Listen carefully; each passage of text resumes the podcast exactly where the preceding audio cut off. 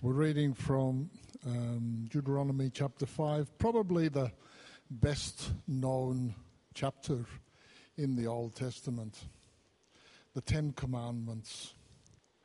Moses summoned all Israel and said, Hear, O Israel, the decrees and laws I declare in your hearing today. Learn them and be sure to follow them.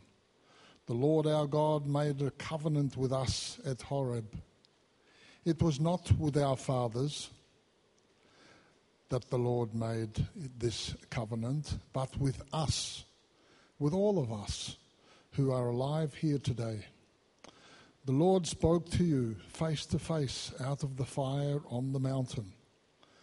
At that time I stood between the Lord and you to declare to you the word of the Lord because you were afraid of the fire and did not go up the mountain. And he, God, said, I am the Lord your God who brought you up out of Egypt and out of the land of slavery. You shall have no other gods before me. You shall not make for yourselves an idol in the form of anything in heaven above or on the earth beneath, or in the waters below. You shall not bow down to them or worship them, for I, the Lord your God, am a jealous God, punishing the children for the sins of the fathers to the third and fourth generation of those who hate me, but showing love to a thousand generations of those who love me and keep my commandments. You shall not misuse the name of the Lord your God, for the Lord will not hold anyone guiltless who misuses his name. Observe the Sabbath day by keeping it holy, as the Lord your God has commanded you. Six days you shall labor and do all your work, but the seventh day is the Sabbath to the Lord your God. On it you shall not do any work, neither you, nor your son or daughter, nor your manservant or maidservant, nor your ox, your donkey, or any one of your or any of your animals, nor the alien within your gates, so that your manservant maids and maidservant may rest as you do. Remember that you were slaves in Egypt and that the Lord your God brought you out of there with a mighty hand and an outstretched arm. Therefore, the Lord your God has commanded you to observe the Sabbath. Honor your father and your mother as the Lord your God has commanded you, so that you may live long and that it may go well with you in the land the Lord your God has given you. You shall not murder. You shall not commit adultery. You shall not steal. You shall not give false testimony against your neighbor. You should not shall not covet your neighbor's wife. You shall not set your desire on your neighbor's house or land his manservant or maidservant, his ox or donkey, or anything that belongs to your neighbor. These are the commands the Lord proclaimed in a loud voice to your whole assembly there on the mountain from, from out of the fire, the cloud, and the deep darkness. And he added nothing more. Then he wrote them on the two stone tablets and gave them to me. When you heard the voice out of the darkness, while the mountain was ablaze with fire, all the leading men of your tribes and your elders came to me. And you said, The Lord our God has shown us his glory and his majesty, and we have heard his voice from the fire. Today we have seen that a man can live even if God speaks with him. But now, why should we die? This great fire will consume us, and we will die if we hear the voice of the Lord our God any longer. For what mortal man has ever heard the voice of the living God speaking out of the fire, as we have and survived? Go near and listen to all that the Lord our God says. Then tell us whatever the Lord our God tells you, and we will listen and obey. The Lord heard you when you spoke to me, and the Lord said to me, I have heard what this people said to you. Everything they said was good. Oh, that their hearts would be inclined to fear me and keep all my commands always, so that it might go well with them and their children forever. Go, tell them to return to their tents. But you stay here with me so that I may give you all the commands, decrees, and laws you are to teach them to follow in the land I am going to give, giving them to possess. So be careful to do what the Lord your God has commanded you. Do not turn aside to the right or to the left. Walk in all the way that the Lord your God has commanded you, so that you may live and prosper and prolong your days in the land that you will possess.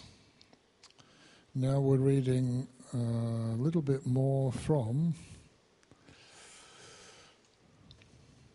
Luke chapter 6, Lord of the Sabbath.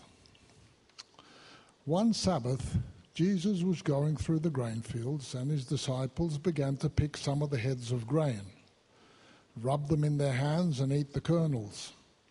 Some of the Pharisees asked, Why are you doing what is unlawful on the Sabbath? Jesus answered them, Have you ever read what David did when he and his companions were hungry? He entered the house of God, and taking the consecrated bread, he ate what is lawfully only for the priests to eat. And he also gave some to his companions. Then Jesus said to them, The Son of Man is Lord of the Sabbath. On another Sabbath, he went into the synagogue and was teaching, and a man was there whose right hand was shriveled.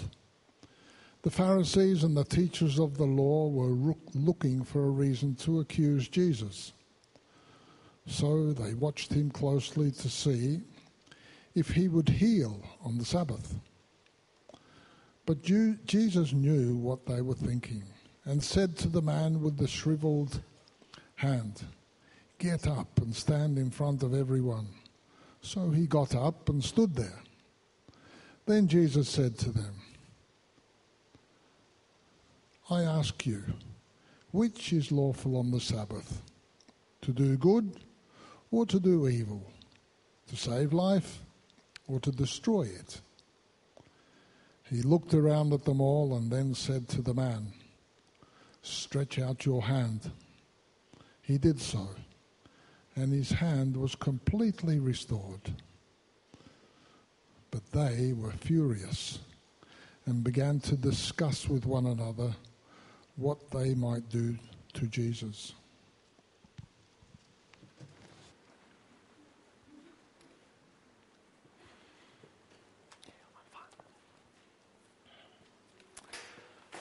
Well, thank you, Jan, for those uh, two long readings, and uh, thank you again for your warm welcome. It's lovely to be here again. I think the last time I was here, I was reflecting on it this morning, was uh, just nearly two years ago. Um, I think you just announced that Stephen and Kathy were about to join the church uh, as a pastor, and uh, it's a delight to be here again to look out and see a number of familiar faces, uh, but also a number of people who I don't know, which is a sign to the way in which God, a testimony to the way in which God is using this church uh, to reach out into this part of the world. I look forward to meeting you over these coming weeks. Uh, can I ask you, please, to have your Bibles open at Deuteronomy chapter 5, back on page 129. We're going to spend a bit of time in there today. Uh, likewise, you'll see on the inside of the handout, uh, that as you came in on the left hand cover, uh, there is an outline of what I'm going to speak about today, which you'll find useful to have in front of you. Uh, that'll give a bit of structure to what we're going to talk about. Um, as you uh, get those things ready, let me lead us in prayer as we come to reflect on God's Word. Heavenly Father, thanks for your Word. Thanks that it's been written for us and for our salvation. Um, as we think today about what you said through the prophet Moses uh, those thousands of years ago uh, to your people at the time, we pray that you might enable us to hear how your Son enables us to make sense of it and to live lives that glorify Him. Amen. Uh, well, if you look at your handout, you'll see at the top uh, there, point one, I want to tell you a bit about the series that we're going to be looking at over the next four weeks uh, as we look at Deuteronomy 5 through 8. Uh, my guess is this is a different kind of series from the one that you normally have here at Trinity Northeast. I know that as a church you're committed to uh, the principle of continuous exposition of the Bible. That is, you just open a part of the Bible and you start working your way through it week in, week out, allowing God's word to speak to you. And we'll be doing part of that. Uh, but in particular, what we're doing over these next four weeks is looking at a particular aspect of uh, the Christian life, what it means to live by faith. Uh, and the way in which we're going to do that is to focus on Moses' exhortation to the Israelites as they stood on the edge of the promised land. Uh, this place that God had said that he would bring them to, finally, after hundreds of years, they're about to enter in, and Moses relays God's word to the people on how they are to live under God's promises. Uh, that's, that's what we're going to do. We're going to see what he says at that time and then try and think about how it applies to us today, uh, particularly considering what Jesus has to say. Because, of course, for us as Christians, uh, well, uh, we have heard not just God's prophet, Moses, we have heard God's son. And so it's important for us to reflect on how Jesus helps us to understand what's been said in the Bible. And you can see there on the top left are the different chapters each week. If you'd like to read ahead, I'd encourage you to do so, and what we're going to reflect on each time. Uh, this week in Deuteronomy 5, the issue that I'd like us to try and come to terms with is the one that I printed there for you. Uh, isn't Christianity just rules and regulations? Let me say a few words about this by way of setting the scene. I think that for us as Christians, uh, particularly in our context here in Australia, to the extent that people understand anything about Christianity, uh, which is increasingly less so, but to the extent that they do, I think, well, we Christians, we have a pretty big image problem. You see, most people, I think, in our country think that Christianity is all about keeping rules and regulations. And for that reason, it's hardly that surprising, really, that most people aren't that interested in finding out more about Christianity. Those who aren't believers, they see all the things that Christians do, all the stuff that our life is filled with, on top of all the other things that everyone else has to do. Little wonder then, I think, that they suspect why would I be interested in doing that, in joining up for that, in signing up for that? Of course, as Christians, what we long to do is explain to people that we don't live trying to keep rules, uh, we live under God's grace. Uh, we know we can't keep all the rules and regulations that the Bible describes, uh, but we know that God, in His kindness, still forgives us and accepts us. That's grace. Uh, and yet, I think that if someone understands what we're describing when we talk about grace, and often they don't, but if they do understand what we're describing when we talk about grace, they have one of three reactions. One is they say, Well, that's just too good to be true, isn't it?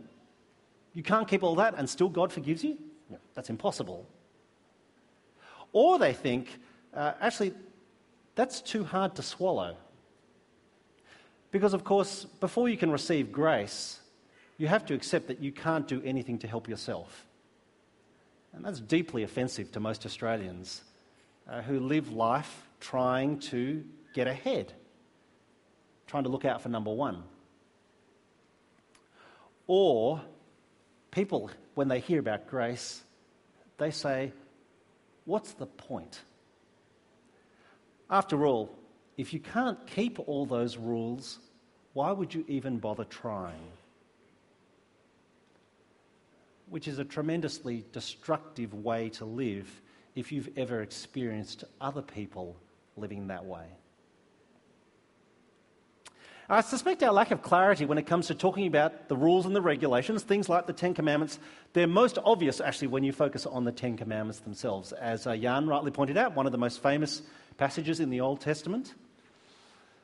I suspect the Ten Commandments are misunderstood by Christians and non Christians alike, to be honest. As Christians, should we still keep the Ten Commandments? If we don't, then why don't we? What if we don't keep the Ten Commandments, given the dire warnings that we heard in that chapter just read to us? At the church where I attend and where I serve, um, Trinity City, uh, many of you will have been there, but if you haven't, uh, what you might not be aware of is that on the inside of the front door to the church, we have printed the Ten Commandments, which always strikes me as not a particularly welcoming way to invite people into our church. Thou shalt not, thou shalt not.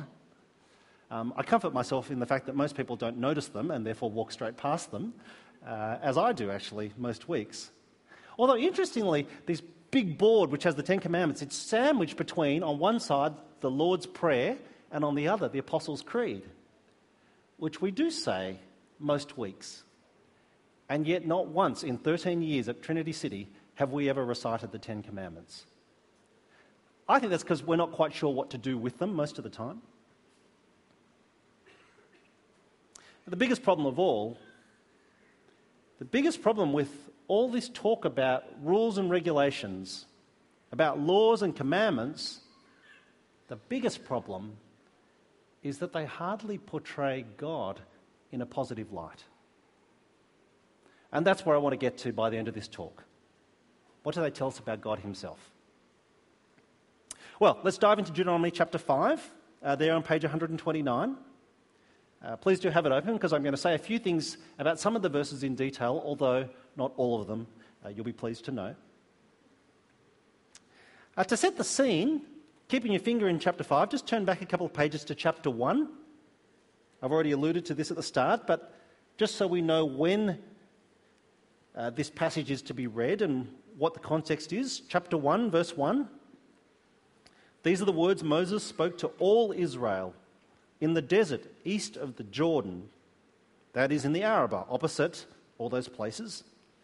Verse 2 It takes 11 days to go from Horeb, or Mount Sinai, it takes 11 days to go from Horeb to Kadesh Barnea by the Mount Seir road. In the 40th year, on the first day of the 11th month, Moses proclaimed to the Israelites all that the Lord had commanded him concerning them. Uh, the Israelites are on the edge of the promised land. Finally. Uh, this is the place where, having rescued them from Egypt some 40 years before, uh, God has finally brought them. And they stand there on the edge of receiving this great inheritance that has been promised to them for generations. As they're about to enter in, uh, God says through Moses, This is how you are to live. And so then, if you come to chapter 5, verse 1, Moses summoned all Israel and said, Hear, O Israel, the decrees and laws I declare in your hearing today, learn them and be sure to follow them. Moses is giving them instructions on how they are to prosper in the promised land. Now, when Moses says, Hear these commands and laws I'm about to give you, he's talking about more than just chapter 5. In fact, there's another 29 chapters afterwards. He's actually referring to what we call the Old Testament law. And uh, scholars have sat down and tried to, in fact, count how many commandments there are. Now, if you thought 10 were many, uh, in fact, there are 603. 603 different commands, rules, and regulations that the Old Testament people of God were to keep when they pass into the promised land. And of course, when I tell you it's not just 10 commandments you have to learn, but now another 593 more, surely at this point you're thinking, that doesn't sound particularly, well, liberating, does it? In fact, that sounds like a burden that's almost too much to bear. So, as we make our way through chapter 5, what I'd like to do is point out for us all the ways in which we see God's goodness. We're going to look at the commands, that's fine. But what I want to highlight is all the evidence of God's goodness that comes through in this chapter. Pick it up in verses 2 and 3. Verse 2 The Lord, Moses says to the people, the Lord our God made a covenant with us at Horeb, Mount Sinai. It was not with our fathers that the Lord made this covenant, but with us, with all of us who are alive here today. That's an interesting thing for Moses to say, isn't it? He's reflecting back 40 years to when God gave the Ten Commandments on the top of Mount Sinai. And you notice what he says here in verse 2? He says, it was a covenant not just with those who were there at the time, it was also a covenant with those who are here today, who were either children at the time or were not even born. Isn't God good? Isn't God good? He speaks in advance so that we might grow up always knowing how to live, always knowing that He is bonded to us. He has made a covenant with us, even from before we were born. There's lots of work being done these days and lots of opportunities to find out about your ancestry your lineage, your heritage. People often want to understand their family of origin, to understand why they are the, way they are at this point in their life. It doesn't get any better than this, does it? To know that even before we were born, God has made a covenant with us. Of course, for us who are Christians, we know that from Ephesians 1 that that promise was made even before the creation of the world. Well, see how the passage continues, verses 4 and 5. Moses says, Back then at Horeb, the Lord spoke to you face to face out of the fire on the mountain. Now, at that time, I stood between the Lord and you to declare to you the word of the Lord, because you were afraid of the fire and didn't go up the mountain. Now, these two verses remind us that God doesn't just speak to the people, which in and of itself is an act of kindness. God is not silent, He talks with us. But it says that he spoke to the people through Moses. And he does that because the people, to be honest, they're terrified of hearing God's voice. It's not just the hearing of God's voice, is actually the fact that the mountain itself, well, it was ablaze at one stage. They are so afraid that they, though they know they should listen, they don't want to. And I think at this point of you know, infants, of little children, you know, who say, I'm scared, my ears hurt, make it stop. That's what the people are like. And yet, God, in His kindness, still speaks to them, and He speaks to them through Moses. Isn't God good? Isn't God good? He doesn't just download information on us. He doesn't just say, pay attention and listen, even when the words are too hard for us to hear. He uses words that we can understand. And he uses a tone of voice through Moses, through an intermediary, through a broker who stands between us and God so that we might carry on a conversation with him. Uh, I mentioned before, obviously, that uh, I'm Chinese, um, although I was Australian born, and so I've lived all my life here, and therefore one of the problems uh, with that is that uh, I grew up speaking English and I can't speak Chinese, uh, which is course, incredibly embarrassing and difficult uh, with the large number of international students, uh, both at Trinity City and on campus, and particularly those from mainland China. It's very hard to talk with someone when you can't use words that they comprehend. Uh, it's been pointed out to me that uh, for most of us, um, when it comes to speaking to someone who speaks a different language, what we tend to do is just speak louder and more slowly, uh, as if that would make it easier for them to understand, which clearly it doesn't. The picture that's been described here for us in Deuteronomy 5 is of God using an interpreter, Moses, a gentle interpreter, one whom the people will respond to, who will understand, they'll understand his language.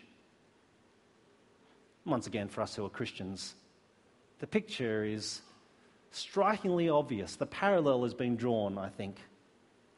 It points us towards the Son of God, who will stand between us and God as our mediator.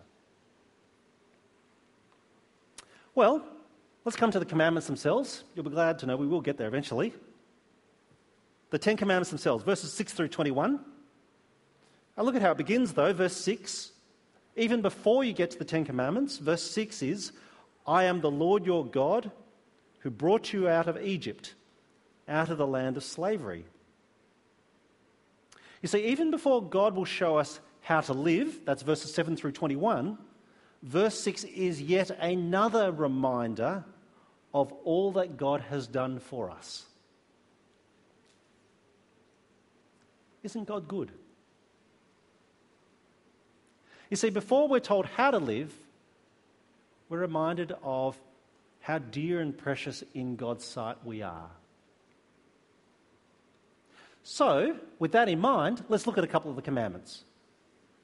Uh, take, for example, the Sabbath commandment, verse 12 Observe the Sabbath day by keeping it holy as the Lord your God has commanded you. Six days you are to labor and do all your work, but the seventh day is a Sabbath to the Lord your God. On it you shall not do any work, neither you, nor your son or daughter, nor your manservant or maidservant, nor your ox, your donkey, or any of your animals, nor the alien within your gates, so that your manservant and maidservant may rest as you do. Verse 15 Remember that you were slaves in Egypt, and that the Lord your God brought you out of there with a mighty hand and an outstretched arm. Therefore, the Lord your God has commanded you to observe the Sabbath day. Do you see how the command is framed? The reason the Israelites are to rest on the Sabbath is because God rescued them from slavery in Egypt, where they had to work every day, day and night. What they're being told is that the reason they're to act is first and foremost because of what God has already done for them. Or likewise, uh, the command, the second command about idols or graven images. Come back to verse 8 with me. You shall not make for yourself an idol in the form of anything in heaven above, or on the earth beneath, or in the waters below. You shall not bow down to them or worship them, for I, the Lord your God, am a jealous God, punishing the children for the sin of the fathers to the third and fourth generation of those who hate me, but showing love to a thousand generations of those who love me and keep my commandments. Now, the reason I've focused on this particular commandment is that it gets to the very heart of what it means to try and keep God's law. When God says to the people through Moses that he shows his love to a thousand generations of those who love him, he's not giving them a license or a permission to live however they want. It's not a get out of jail free card that enables them to sin, knowing that God has showed his love to one of their ancestors. Every generation must appropriate God's grace for themselves again.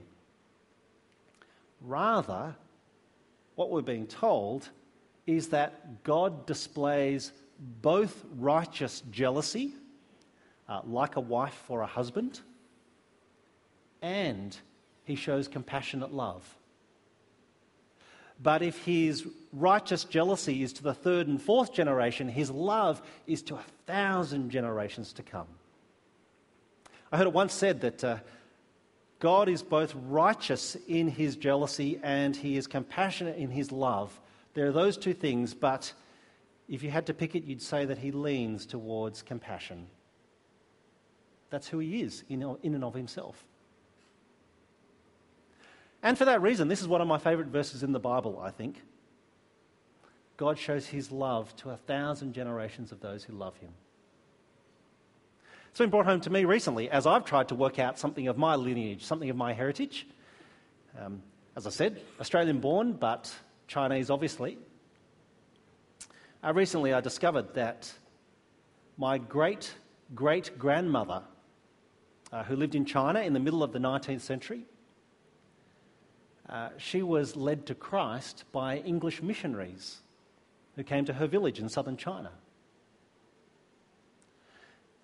And it's not very hard, really, for me to trace the carriage of the gospel across the generations from my family back in China 150 years ago down to my children today. God shows his love to a thousand generations of those who love him. The big idea when we come to the Ten Commandments is this the big idea is that we keep the commandments not to try and appease an angry God to earn his favour. Rather, we keep the commandments to please a God who has already showered us with love. Not appease an angry God, but to please one who has already showered us with love. I trust you can see there's a world of difference between those two goals, those two objectives. If you want proof, think of the way in which most religions of the world, and particularly at the time in the ancient Near East or after them in the Greco Roman gods, think about the way in which the people of the world tried to relate to the deities that they believed in. Most of the time, those gods were petty, vindictive, jealous, liable to swat you for no particular reason other than that they'd gotten sick of you. They needed to be bought off, or they needed to be bribed to earn their favour. By contrast, what we're seeing here in Deuteronomy 5 is that the reason we act the way that we do is because of what God has already done for us. He has showered His love on us. Now, I'm not going to say anything about the rest of the Ten Commandments because I want to get to the end of the chapter, and that's the part that often we omit. So, if you come with me now to verses 22 through 27, having had the Ten Commandments uh, reread for them, we're reminded that at this point, verse 27, uh, the people will promise to listen and obey. Verse 27, uh, this is the people talking to Moses. They say, Go near and listen to all that the Lord our God says. Tell us whatever the Lord our God tells you, we will listen and obey. That sounds pretty promising, doesn't it? They've heard of what God wants them to do, they understand what God has already done for them, and so their resolution is Moses, tell God, we will listen and obey. Notice they're too afraid to say it to God themselves, so they have to go through Moses at this point. Once again, what we see isn't God good? Because look at how God responds in verse 28.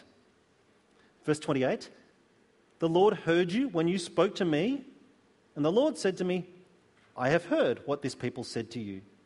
Everything they said was good. Uh, I think there's a bit of humour going on here. The situation is that the people are too afraid to approach God, so they whisper something to Moses and say, Moses, you go and tell God. And God says, Yeah, actually, I could hear them all along. I heard what they were saying to Moses. But he doesn't kind of come down on them like a ton of bricks at this point. He just says, How wonderful. They have resolved to live the way in which I have asked them to live. And so, verse 29 Oh, that their hearts would be inclined to fear me and keep all my commands always, so that it might go well with them and their children forever. Now, here's my question for you uh, what tone of voice do you think God has in verse 29? It's okay, it's not a blasphemous question to ask, but what, what kind of tone of voice do you think God has? Oh, that they would be inclined to keep the commandments all their days. Um, I think God's tone of voice is actually optimistic here. I think God thinks, He's saying, may they do what they have said.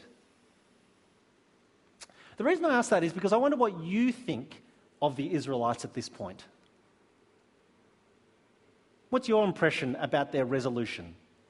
Are you optimistic or are you pessimistic? Now, before you answer that question, here's a couple of things to bear in mind. Firstly, their forefathers had failed spectacularly at their promise to do what God says. In fact, their forefathers had failed 40 years ago so spectacularly that they spent 40 years wandering around in a desert to make a trip that took 15 days to make. So, if you want to talk about family of origin, they don't have a particularly good, pe- particularly good pedigree so far. And what's more, before you make up your mind, Moses himself won't even enter the promised land because he couldn't keep God's commands either. So then, let me ask you, what do you think? Do you think they're going to do it or not? Now, one of our difficulties, of course, for us who are evangelicals, who read the Bible, who love God's word, is that actually we know just how dismally the Israelites will fail. And, of course, the doctrine of original sin says that if we'd been there, we'd have been no better either. We'd have done exactly the same. We would have made good resolutions, but we would have been complete disastrous failures also. The difficulty with us thinking that is that we can start to think that, in fact, the Israelites never had a chance, that they were almost being set up to fail. And the problem with thinking that way is that soon enough we start thinking, why bother? Why would you even bother trying to keep the commands if you know you can't do them perfectly? And yet, interestingly, notice Moses' response. Verse 32 and 33. Here's what Moses says So be careful to do what the Lord your God has commanded you. Don't turn aside to the right or to the left. Walk in all the way that the Lord your God has commanded you, so that you may live and prosper and prolong your days in the land that you will possess. Uh, this is Moses talking to them because he knows he can't go with them because of his own failures. Nevertheless, he thinks they can do it. Now, the way chapter 5 ends at verse 33, I think, is quite extraordinary. It's a stirring reminder of God's generosity. God is saying, Your forefathers' unbelief, it won't be held against this generation. That is, you have a fresh start, you have a clean slate. You have a chance to live God's way, even though your parents failed. And so, for one last time,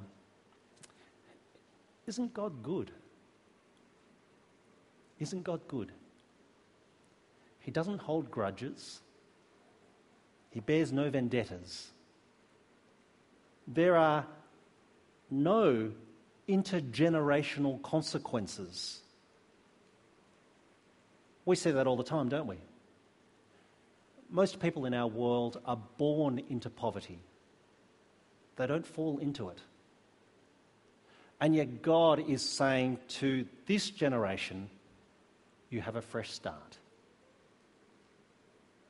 They are to keep the commands, but they're to do so not to appease a God who's angry with them, but to please a God who has showered them with love. All right, that's Deuteronomy 5.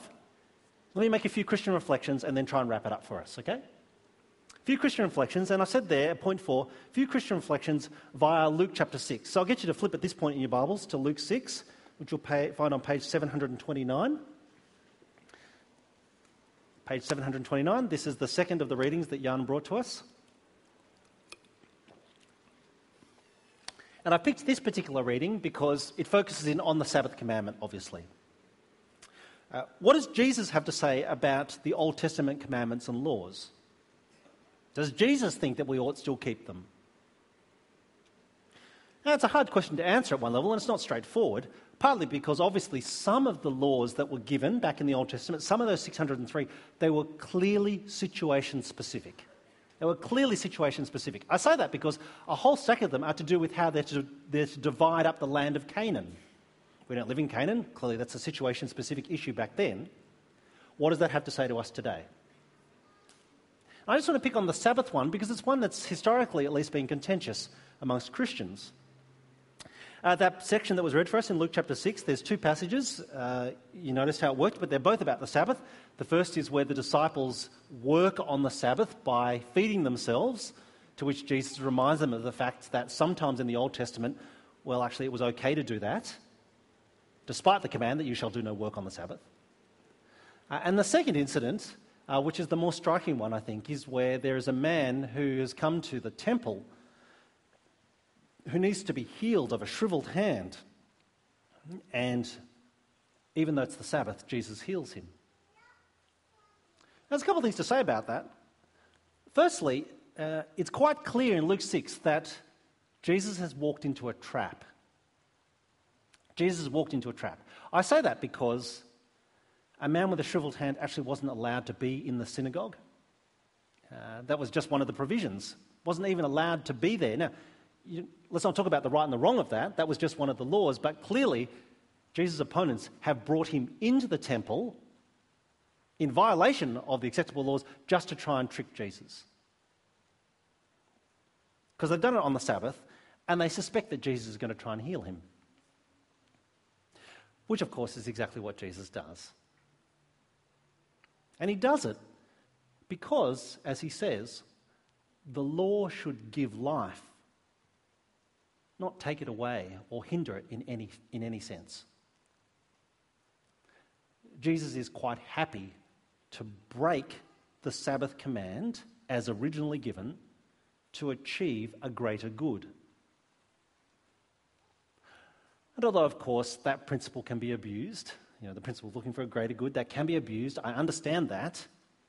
What Jesus is saying is don't get lost in the details of the rules and the regulations.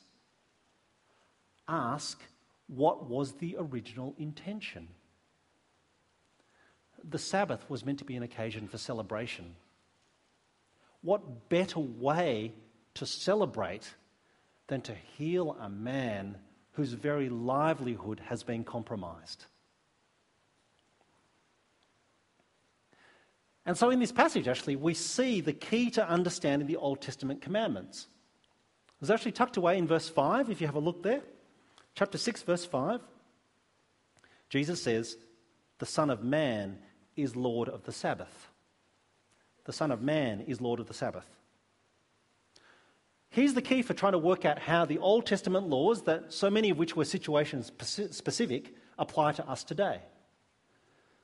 The key is to ask what Jesus says about them. For he is the Lord. So, when it comes to the 603 Old Testament laws, what we do is that we keep the ones that Jesus says to keep and we uphold the principles which Jesus endorses, sometimes explicitly, sometimes implicitly. Now, I realise there's a lot more work to be done on it than that. In fact, we could sit down and go through the remaining 602 if you'd like, but you'll be happy to do that on your own, I'm sure. My point is isn't it comforting to know that Jesus is the one who holds the key to the law? Jesus is the one who holds the key to the law. And I say that it's comforting because we've seen here in Luke 6 how good and kind and compassionate Jesus is which means we can trust our lives with Him. He's not going to weigh us down with more rules and regulations that we cannot keep. He's not going to inflict us with burdens that are too heavy to bear.